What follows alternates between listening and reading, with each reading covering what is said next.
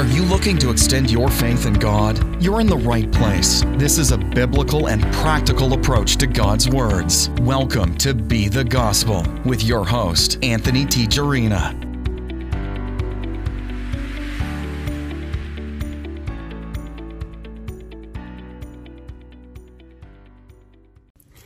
Hello, this is Anthony with day 11, uh, chapter 11 from Heal the Sick with Brother T. Osborn.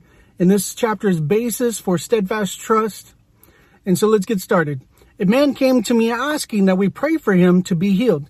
He, he had been deaf in one ear for over 20 years.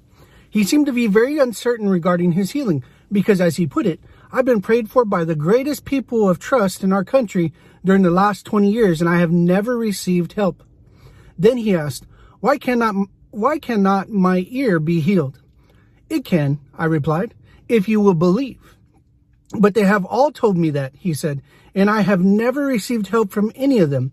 My friend, I interrupted, do you think God is willing to heal a fellow like you? I don't know, he answered, then added, I know that if it was, it is his will to do it, he is able, but well, I guess that's just one of those things we aren't supposed to know. I said, that is why you will never be healed. You have never read the word of God for yourself nor have you received the trust that has been taught to you. You do not know whether or not God has said he would heal you. Therefore, do, you do not know whether or not it is his will to heal you. I asked him, do you believe it's God's will to keep his promise? Of course, he replied. Well, I say, I said, he has promised to heal you. And if I can quote you his promise, then you should believe him and be healed right here, right now. God included you. I quoted a few scriptures regarding healing of our bodies, which are applicable to everyone individually, such as, I'm the Lord who heals you. I, I, I which, uh, it, it, it was spoken to over 3 million people. Yeah, there's some errors here, so you kind of have to figure out some of the sentences sometimes. By whose stripes you were healed, and is all, is any sick among you? Let that person call. Then I ask, now in the face of all these scriptures, which are statements made to all who will believe them, do you think God included you? Yes, he said, I guess he did. Well then, I asked, is God willing to heal you, seeing that he has made provision for the healing of every sickness and every disease amongst the people? Among all the people? Yes, he said very firmly, I do believe healing is for me tonight. I have never seen it be like this before. There seemed to be a glitter of trust in his eye when he saw that God's word was for him personally.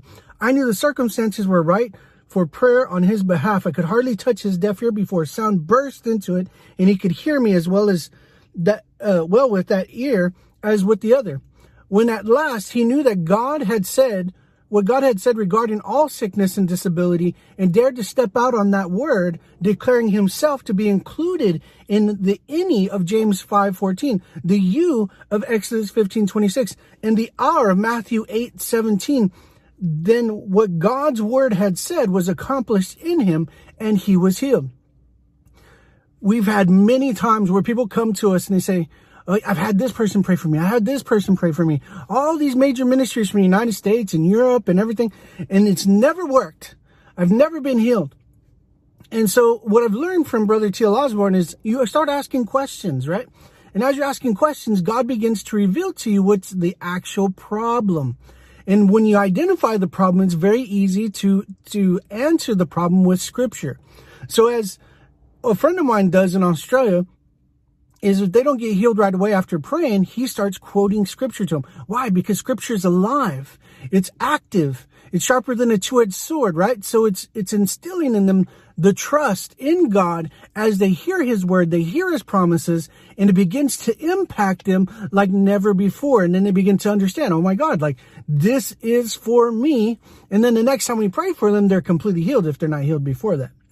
That, that illustrates so well the purpose for which this book is written that you may see that the promises in God's word are for you and that realizing this, you will act upon God's word and expect him to make good in your life. What trust is. Now, trust is the substance of things hoped for and the evidence of things not seen. This is the some, this is sometimes quoted Trust is the title deed for things you have hoped for and the putting uh, to proof, proof of things unseen.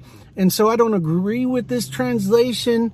Um, even with this definition of trust, um, that's why I, I lean towards more Romans 4:21, that it was that Abraham was fully convinced that God was able to do what he promised, because that actually shows more of a definition of what trust is, especially in God, that it's complete trust and being fully convinced, not moved, unshakable, right? Not only that, but the word hope in, in King James time, if you look at the etymology of the word hope, it actually means expectation.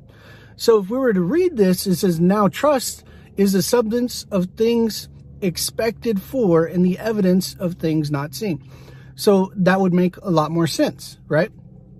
And so continuing, it says, or trust is the title deed to the property you now, you know you possess, even though you have not seen it. So just to make it more practical, I would say Amazon, right? You go on Amazon, you look at the different products, you decide you're going to buy something, you click and you buy it. It says that you purchased it. They took the money from your account, but you don't have it in your hand, but you know that it's on the way. And so it's the exact same thing that by trust, you know that the package is on its way. So it's the same way faith or trust works, right? One of the most helpful and enlightening expressions of, of trust is this. Trust is expecting God to do what you, what you know he has said in his word that he will do. Doesn't that sound like Romans 421? Trust is believing that God speaks the truth. Hmm. Fully convinced, right? God has never asked that we exercise trust for something that he has not first promised to do for us, right? Because if it hasn't even entered into our mind, entered into our heart by his word, then how can we believe him for something that he's never even spoken before or even said? right? So when we begin to see it for what it is, and it makes perfect sense that God reveals his promise and then as he reveals his promise, then it opens the door for us to believe and act upon it. And then it becomes our, our reality, plain and simple. God, um, let's continue. One writer said, God deals with his children like this. First, he gives us a promise. And then the promise creates trust, which produces action. He fulfills it always remember God never asks us to believe he will do something for us unless he has promised to do it. Because of this fact, Paul has stated trust comes by hearing the word of God. How could trust possibly come any other way? How am I to know that a millionaire will make it, me a gift of a thousand dollars unless he says that he will do it? His ability to do it would not prove his willingness. I must have his promise before I can expect such a gift from him. The only way for your daughter to know that she will receive a new dress tomorrow is for you to promise it to her. She believes that you will not fail to keep your word, yet there's a possibility that you, you could die before tomorrow or that you may not have been honest with her, but not so with the Lord. Balaam, the true prophet of the Lord, said, God is not a man that he should lie, neither the son of man that he should repent. Has he said, and shall he not do it? Or has he spoken, and shall he not make good on it? And that's Numbers 23 19. Christ the Healer, F. F. Bosworth, who wrote one of the most outstanding books ever to be published on the subject of divine healing, begins with these words. Before you have a steadfast trust for healing of the body, you must rid, uh, be rid of all uncertainty concerning God's will in the matter appropriating trust cannot go beyond the knowledge of the revealed will of God. And this is so true. You have to go back to his word and see what he says, not people's opinions, not people's experiences. Those lie. Those aren't the sum of all the wisdom of the world, okay? Because people go to a restaurant they have a bad experience. Doesn't mean they stop going to the restaurant. Do they do research now before they go to a restaurant, right? So you can see that just because somebody has an experience doesn't mean anything unless we can back it up fully with the Word of God. Before attempting to exercise trust for healing, you need to know that what the scriptures plainly teach, that it is just as much God's will to heal the body as it is his will to heal the spirit. It is only by knowing that God promises what you are seeking that all uncertainty can be removed and a steadfast trust can be possible. His promises are each a revelation of what God is eager to do for us because it's His idea. It's not our idea. It's His idea and He's making it known because He wants to give it to us. But it requires for us to grab hold of the promise so that He can do it here on the earth. Plain and simple.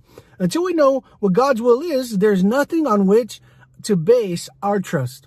Smith, uh, Dr. Mr. Bosworth then goes to say, Jesus said, the word is the seed. It is the seed of divine life until you are sure from God's word that it is, is his will to heal you. You are trying to reap a harvest where no seed has been planted.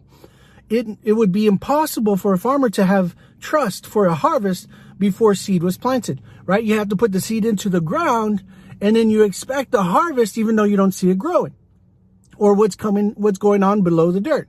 And then as it begins to grow and mature and sprout, you know, and you have the expectation of the harvest. And this is why I believe Jesus is using the parable of the seed in Mark chapter four. So God is faithful. It is not God's will that there be a harvest without the planting of seed, without his will being known and acted upon. Jesus said, you, sh- you shall know the truth and the truth shall make you free. Freedom from sickness comes from knowing the truth. God does not, does nothing without his word, right? He speaks it forth and it doesn't return to him void. It goes and accomplishes what he sends it, right? He sent his word and he healed, he healed them are the words of the Holy Spirit. All his work is done in faithfulness to his promises. If you are sick, knowledge that it is God's will to heal in is the seed which is to be planted in your mind and heart. It is not planted if it's not planted there, um, and it is not planted there until it is known and received and trusted. So you have to resolve in yourself to trust it. You cannot become a Christian until you know that it is God's will to save you. It is the word of God planted and watered and steadfastly trusted, which heals both spirit and body. The seed must remain planted and be kept watered before it can produce the harvest. Plain and simple. Able and willing. For you, for you to say, I believe the Lord is able to heal me, before you know that God's, from God's word that he is willing to heal you, is like a farmer saying, I believe God is able to give me a harvest without any seed being planted and watered. That makes a lot of sense, right? God cannot regenerate your spirit before you know his will in the matter because salvation is by trust. That is, by trusting the known will of God, being healed is being saved in a physical sense praying for uh, praying for healing with the the trust the destroying words if it be your will is not planting the seed. It is destroying the seed. The prayer of trust which leads which heals the sick is to follow not proceed the planting of the seed the word upon which trust is based. This is the gospel which the holy spirit says is the power of god unto salvation. In all its phases both physical and spiritual all the gospel is for every creature and for all nations. The gospel does not leave a person in uncertainty praying if it be your will. It tells you what God's will is. The Holy Spirit's words himself bore our sick, the Holy Spirit, um, words himself bore our sicknesses are just as true as part of the gospel as his, as his words. Who his self, own self bore our sins on, in his body on the tree. Neither the spiritual nor the physical phase of the, of the gospel is to be applied by prayer alone. Seed is powerless unless it is planted. Indeed, instead of saying, pray for me, many should say, teach me God's word so that I can intelligently cooperate with him for my recovery. And this is a very good point. We must know what the benefits of redemption are before we can appropriate them in trust. Purpose to be whole. David specifically uh, specified who forgives all your dis- iniquities, who heals all your diseases. After being sufficiently enlightened, our attitude towards sickness should be the same as our attitude towards sin. Our purpose, our purpose to have our body healed should be as definite as our, our purpose to have our spirit healed. We should not ignore any part of the gospel. Our substitute Jesus bore both our sins and our sicknesses that we might be delivered from them. Christ bearing of our sins and sicknesses is surely a valid reason for trusting him now for deliverance from both. And this is why I go over Isaiah 53 and show that what he did for sicknesses and diseases, he also did for sin. The, the same words are used, um, as far as saying bore and carried are the exact same Hebrew words used for bore and carried sin as they are for healing or for, for sickness so that we are healed by his stripes, right? So when you go back and you study that slowly, you begin to see the whole picture and that it was all part of God's plan even before Jesus came on the earth, right? So just to say that. And so Christ bearing of our sins and sickness is surely a valid reason for trusting him now to del- for deliverance from both. When in prayer, we de- uh, definitely commit to God the forgiveness of our sins. We are to believe on the authority of his word that our, that our prayer is heard. We are to do the same when praying for healing. Attend to my, my words. Incline your ear to my sayings. Let them not depart from your eyes. Keep them in the midst of your heart, for they are life to those who find them and, and health to all their flesh. Proverbs 4, 20 through 22. In this comprehensive passage, God tells us exactly how to attend to his words. He says, let them not depart from your eyes. Instead of having your eyes on the symptoms and being occupied with them, let not God's word depart from your eyes. That is, look at them continually. And like Abraham, be strong in trust by looking at, at the promises of God and nothing else. So when we go back and we read Romans chapter 4 and we look at Abraham, it says that he didn't weaken in trust. And instead, he hoped against hope. Remember I said what hope actually means is expectation. So he had an expectation against the expected, what would naturally be expected, right? So this is what makes the verse make sense because he was old in age and what to be, was to be normally expected is that he couldn't have children. But he was expect, he had an expectation against the, uh, the normal expectation or the expected, right?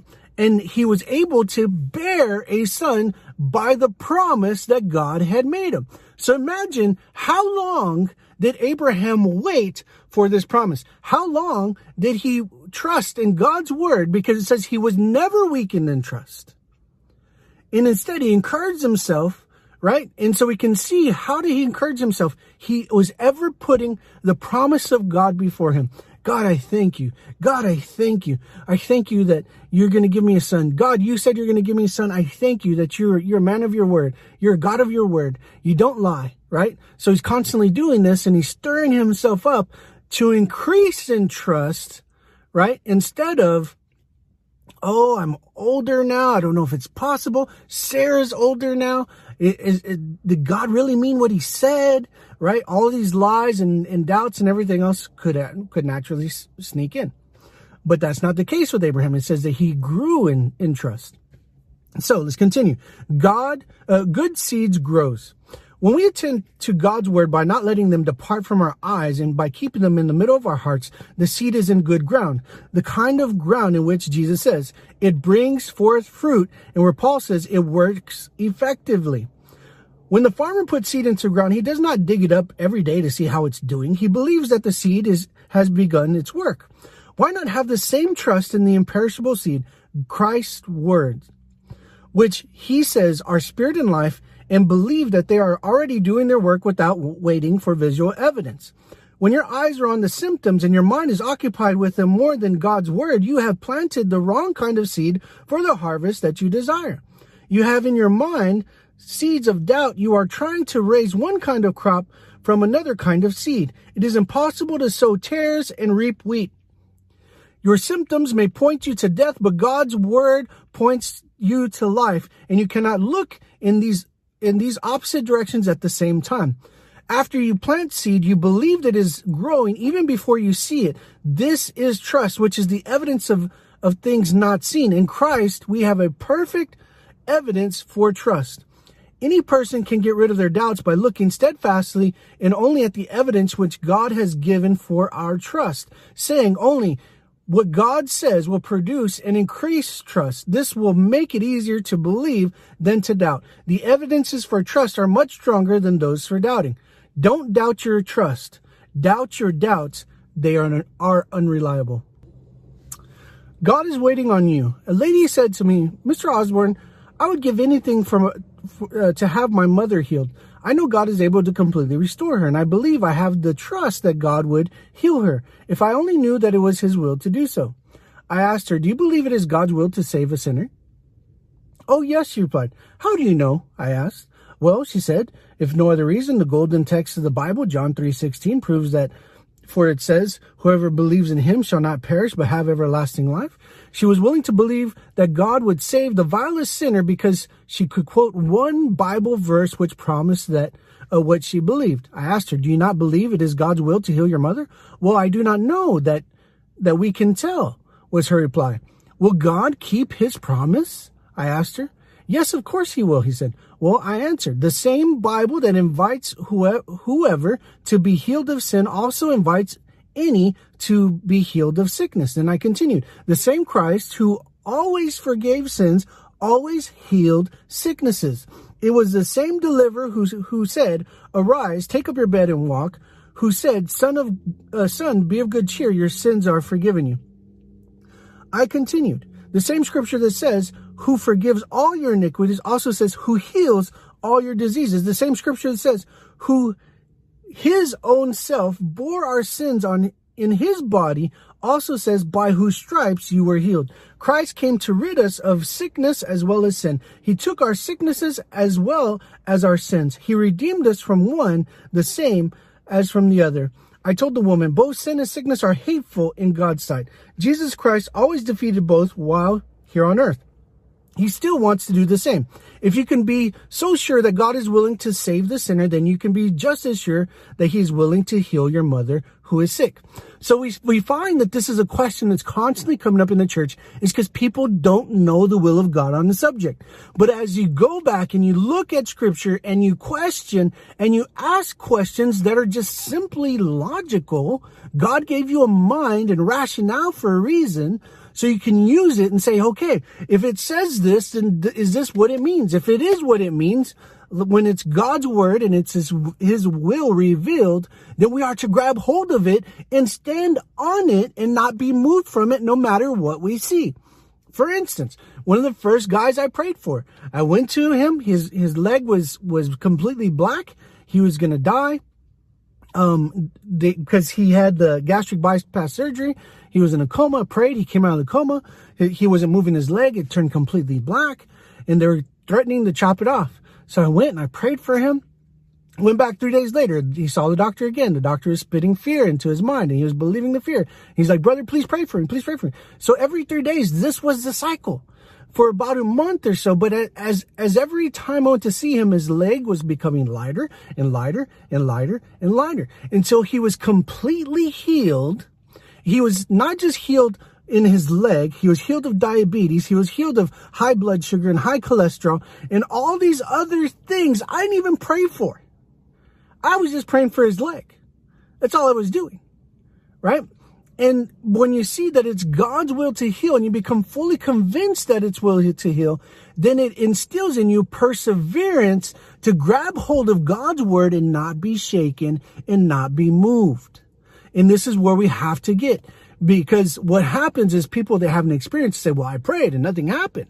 Well, okay. How many times did you, did you say a sinner's prayer before you actually believed?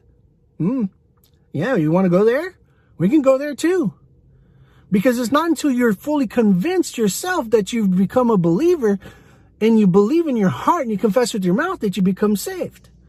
That's according to scripture, right? So it's the same thing with healing. It's not until you're fully convinced that God is going to do what he promised and he promised healing that he heals all disease. It's, he's, his nature is healer 100% that when you pray, even if you pray for yourself, you're fully trusting in God's nature. You're not trusting in your ability to pray or your ability to hold on and, and interpret scripture. You're completely relying on him who is the author and the finisher of your trust. And this is what we need to get back to. Faith within reach. Trust within reach. The woman was amazed and thrilled beyond measure at the simplicity of the word of God and was very happy to discover that Christ is healer for all, just as he is savior for all. Trust is only believing that God will do what he said in his word that he would do. This fact places trust within the reach of the simplest child. And I've seen children pray for the sick and them get healed instantly right? Because they understand, hey, the Bible says I can lay hands on the sick and they will recover. And then they do so because they believe in Jesus and they see the evidence of it on a regular basis. When once we concluded that the written word is God's revealed will to us for everything that he longs to do for us, then we will treasure that word and stand upon it, fully expecting God to make, make it good without wavering, doubting, or worrying, right? And so I mean, that's simply put, you just got to stand on it, right? And so God he makes everything simple. His word is simple. Religion takes that and makes it complicated. Oh, it's because of this or because of that, blah, blah, blah, blah, blah, blah, blah, blah, right? And it's not the case. It's simply trusting God and believing Him, period. That's it. Don't worry about anything else. Healing from heaven. Lillian B. Yeomans, MD, medical doctor, begins chapter two of her wonderful book, Healing from Heaven, with these words. I believe that one of the greatest hindrance to healing is the absence of certain definite knowledge as to God's will. There is lurking in most everyone who has not properly studied God's word a feeling that God may not be willing that he, that we have to persuade him to heal us, which is funny because he's more invested in your healing than we are. People often say, I know that God is able. He has the power to heal me if he only will. Like the leper in the eighth chapter of Matthew who said to Jesus, if you, if you will, you can make me clean. Many of us have been taught to pray, if it is your will, if it be your will, heal me. That wasn't the way David prayed. He cried Psalms 6 2. Have mercy on, mercy on me, O Lord, for I am weak. O Lord, heal me, for my bones are vexed. Then he added in the ninth verse, the Lord has heard my supplication. The Lord will receive my prayer. There are no ifs or buts in David's prayer. The prophet Jer- Jeremiah too had no doubt about God's will as to healing, for he cried, heal me, O Lord, and I shall be healed. Save me, and I shall be saved. And again, we find the connection here between healing and saving um, that most people don't see. And we, God's people of this day should be free from doubt regarding our Father's will for our bodies, for it is as clearly revealed in the Word as His will concerning our spiritual salvation. His work is not in vain. In a sense, the whole Bible is a revelation not only of God's willingness to heal our spiritual ailments, but our physical ones also. One of His covenants, covenant names is Jehovah Rapha, which means God who heals. And He also, and He is also the changeless healing health, bestowing life giving Lord, undisputed sovereign over all the powers of the universe. Jesus is the exact image of the Father, the perfect expression of God in his holy will. This is Hebrews 1 3. He could say, you who have seen me have seen my Father also. And he declared that his works were not his own, but the, the Father's that sent him. He healed all who came to him, never refusing a single individual. You don't find that anywhere in scripture. He never says, no, today's not your day. No, God is teaching you a lesson. You never find that in one instance in the gospels. So you cannot say with any certainty that this was God's will by saying that. No that is actually going against what God's will is and that is manifested through Jesus because he healed everyone. And this is, again, is in our manual, God is healer. We take you through that so you can see for yourselves. You cannot find a case where he said, it is not my will to heal you. And it is not, it is necessary for you to suffer for disciplinary purposes. His answer was always, I will. And this fact settles forever what God's will is regarding to sickness and health. Now, even going back to the leper, he removed the doubt by saying, I will. So he didn't say, okay, here are the conditions. No, no, he addressed the uncertainty and said, I will. And then he laid his hand on the leper and the leper was healed. Salvation includes physical healing. The word salvation, and properly understood, shows beyond a shadow of doubt that healing for the body is always the will of God for any and all who have accepted Jesus Christ as Savior. Webster tells us that salvation is deliverance from sin and sin's penalty. A prominent part of the penalty is sickness. We can see that in Deuteronomy 28. The word saved in Greek is sozo, which, when properly translated, carries the meaning of physical and spiritual healing. It is the same word Jesus used when he said to the leper, Your trust has made you whole. It is the same word used in Luke 8:36. He that was possessed of devils was healed. The word salvation is an, an all-inclusive word which means full deliverance, complete safety, perse- preservation, and soundness spiritually, mentally, physically, with a miracle salvation from sin and from sickness. Salvation is healing. Dr. John G. Lake, a great missionary evangelist in South Africa at the turn of the 20th century, had a ministry which resulted in healing of thousands. In an article entitled The Dominion of a Christian under the subheading the subhead of divine healing, not something separate from salvation, Dr. Lake writes these words. One of the difficulties concerning healing that God has to remove from the human mind is the wretched thing that often prevails in the best of Christian circles where which healing is taught and practiced. The idea that divine healing is something disassociated or separate from Christ's salvation. It is not. I see, I have, I didn't even know this. Okay. So going back and looking what, what Lake is saying lines up perfectly with what I've found myself studying through scripture. That the word salvation or sozo to be saved in, in Greek, it's solatero for salvation. They only take save. They don't take rescue or to be made whole, to wholeize, right? So what God actually does is he makes you whole. And I have a whole teaching and everything on this. It's amazing. You have to go through it. It just takes it step by step and shows you exactly what scripture says. So let's continue. Healing is, is simply the salvation of Jesus Christ having its divine action in one's body, the same as it had its divine action in one's spirit. When Christ healed the body, he healed the spirit also. All a man needs to do is receive the Lord by trust. Doing this, one's defective eyes receive sight. The dormant mind becomes active. The sick body is healed. Dr. Lake further uh, wrote further. I want to fix this thought in your minds. The healing of an individual is God's demonstration to the soul that their sins have been forgiven. So James states, after affirming that the prayer of trust shall save the sick, that if the sick person has committed sins, they shall be forgiven.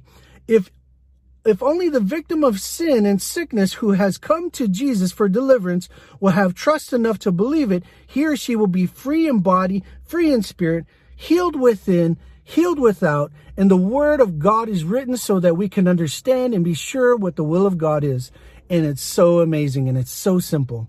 Our enjoyable freedom from Genesis to Revelation is especially emphasizes one thing that the will of God is to free the body, mind, and spirit from sin and the effects or penalties penalty of sin, which are disease and death. When the will of God is complete in the human race, sin, sickness, and death will have disappeared right? And we can see that with the promise of revelation and, and many things that are stated in the New Testament. We don't have time to get into that, but it, it completely shows everything of, of sin, sickness, and death being cast off the earth. Okay. The beginning of immor- immortality is when God breathes his life into you and me and our spirits become the recipients of eternal life in Jesus Christ. How simple it should be for people who have this confidence and faith in the Lord Jesus Christ and his salvation to add trust for the body as well as for the spirit. It works identically the same for sickness as for sin.